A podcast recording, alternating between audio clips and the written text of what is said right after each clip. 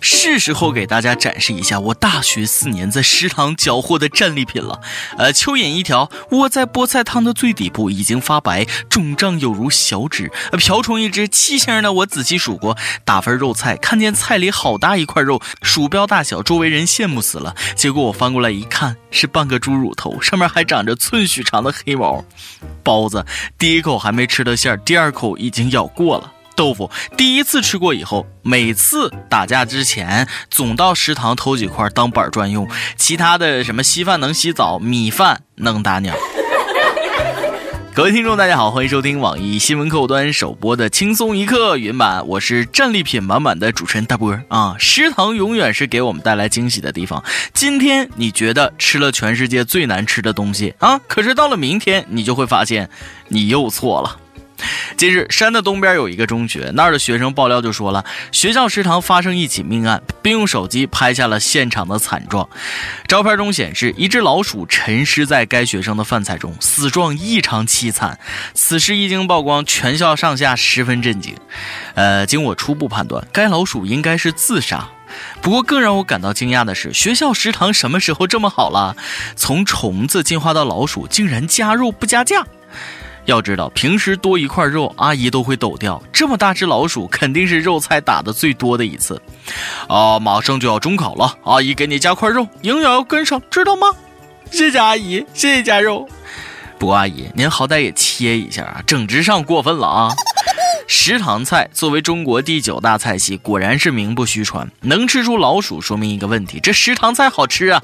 不好吃，老鼠能进去吗？说到这儿，我已经馋得快吐出来了。这要是怕老鼠的人啊，看到会咬舌自尽吧？估计打那盘菜的同学已经得厌食症了。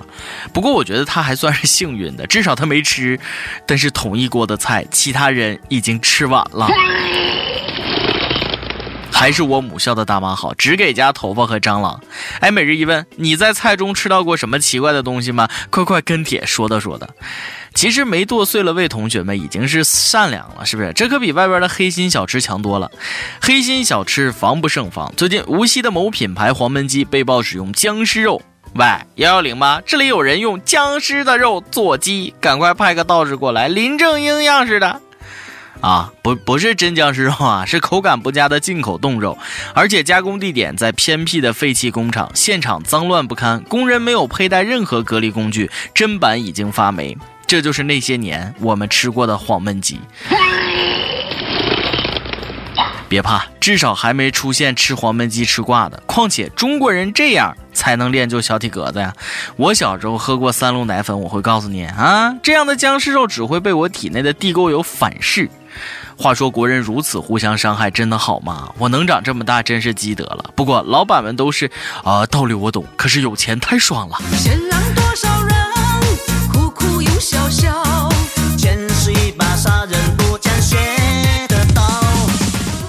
人心都是肉长的，为了点钱这么祸害自己人，心寒。前两天，男子老熊在安徽一个服务区休息的时候，钱包掉出八千块的现金，被风吹散。金钱来得太快，就像龙卷风，说时迟那时快，围观群众以迅雷不及掩耳盗铃之势哄抢起来，都是抢红包练出来的手速，只用一分钟，钱就无影无踪，剩失主孤立在风中凌乱。见没人归还，老熊只好报警。警方劝说俩小时，勉强追回四千多块。哎呀，连自己钱都保管不好，还能干点啥？大家那是怕你掉了，一起帮你拿着，好文明有木有？好和谐有木有？文明在哪里？从我来做起，人人都来讲文明，这个世界更。连免费厕纸都不放过的人，怎么可能放过现金？除了脸不要，其他都要。毕竟只要怀揣梦想，就能捡到馅饼。抢了钱，肯定还觉得自己运气好，花钱也花得心安理得。这如果抢的是银行散落的钱，那啥结果呢？其实占小便宜的人并不是缺那点东西，而是心里边少了点东西。有那几张钱发不了，没那几张钱穷不死，何必为了蝇头小利丢了人格、丧失品性呢？希望我在马路边捡到一分钱，把它交给警察叔叔手里边，不会只成为儿时的记忆。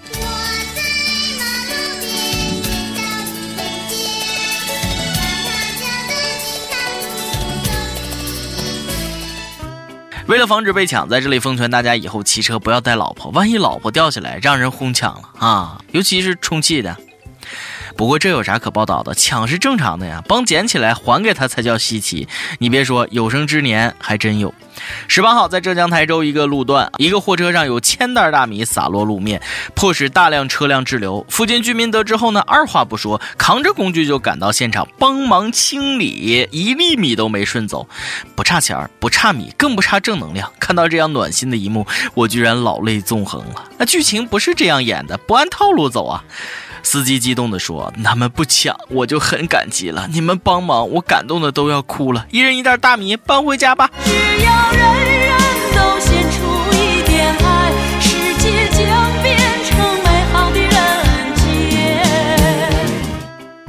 会不会反转？反转后的真相是这样的：大姐，你为什么帮着扫啊？上次翻车回家的都吃不了，这次不抢了。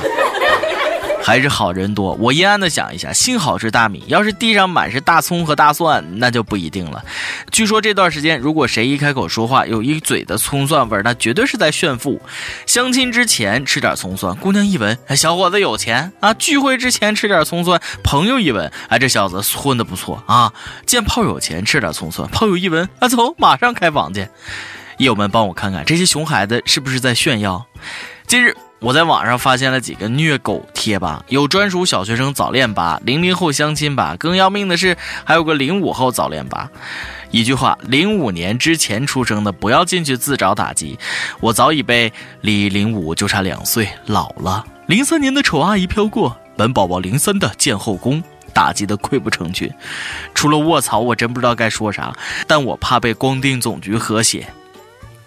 本以为九零后的我还是个宝宝，没想到已经是个老祖宗了。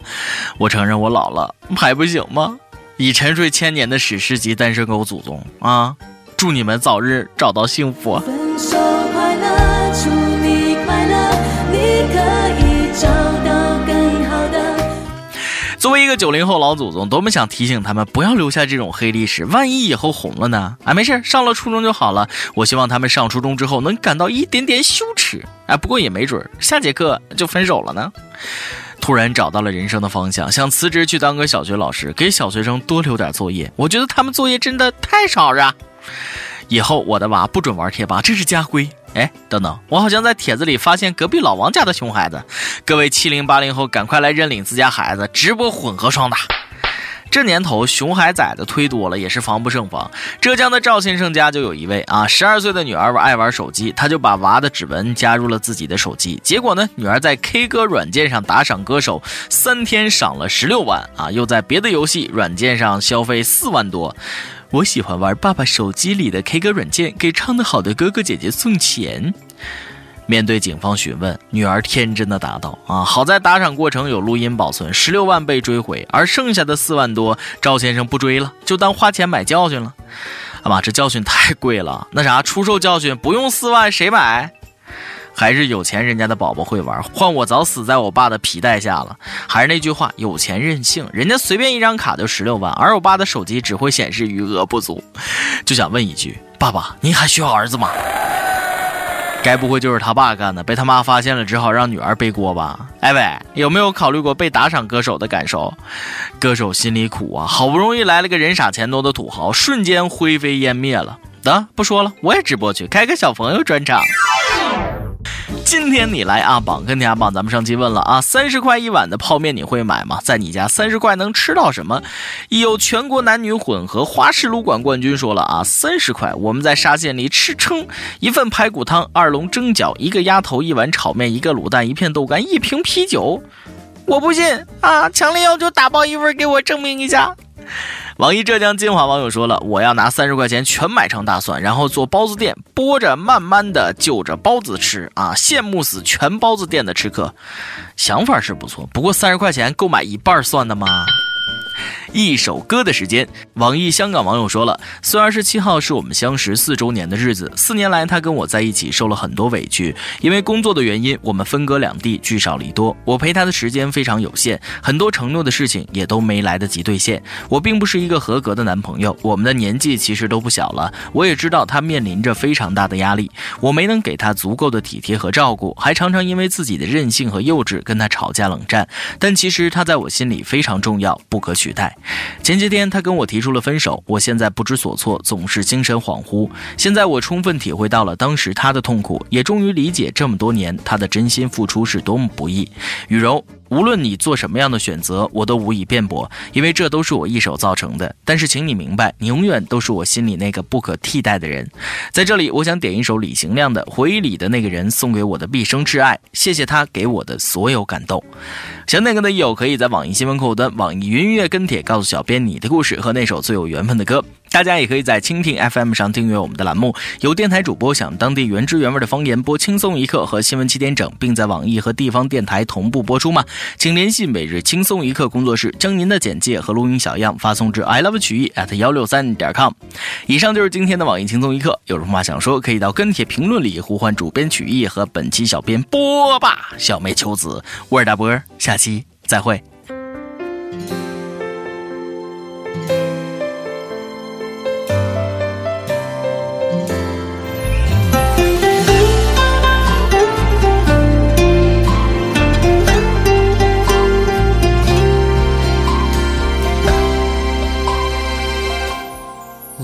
下的恋人，多像是曾经的我们，深情拥抱、亲吻，爱的难舍又难分。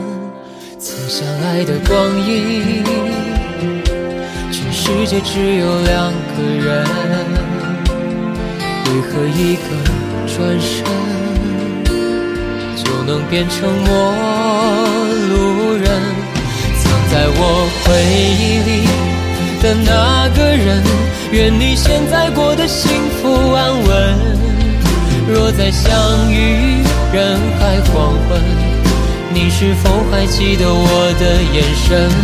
藏在我回忆里的那个人，有你我的青春才算完整。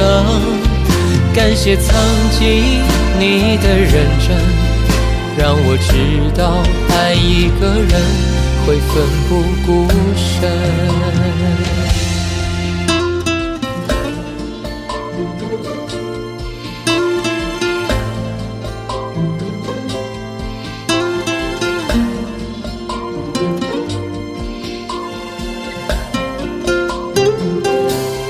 路灯下的恋人。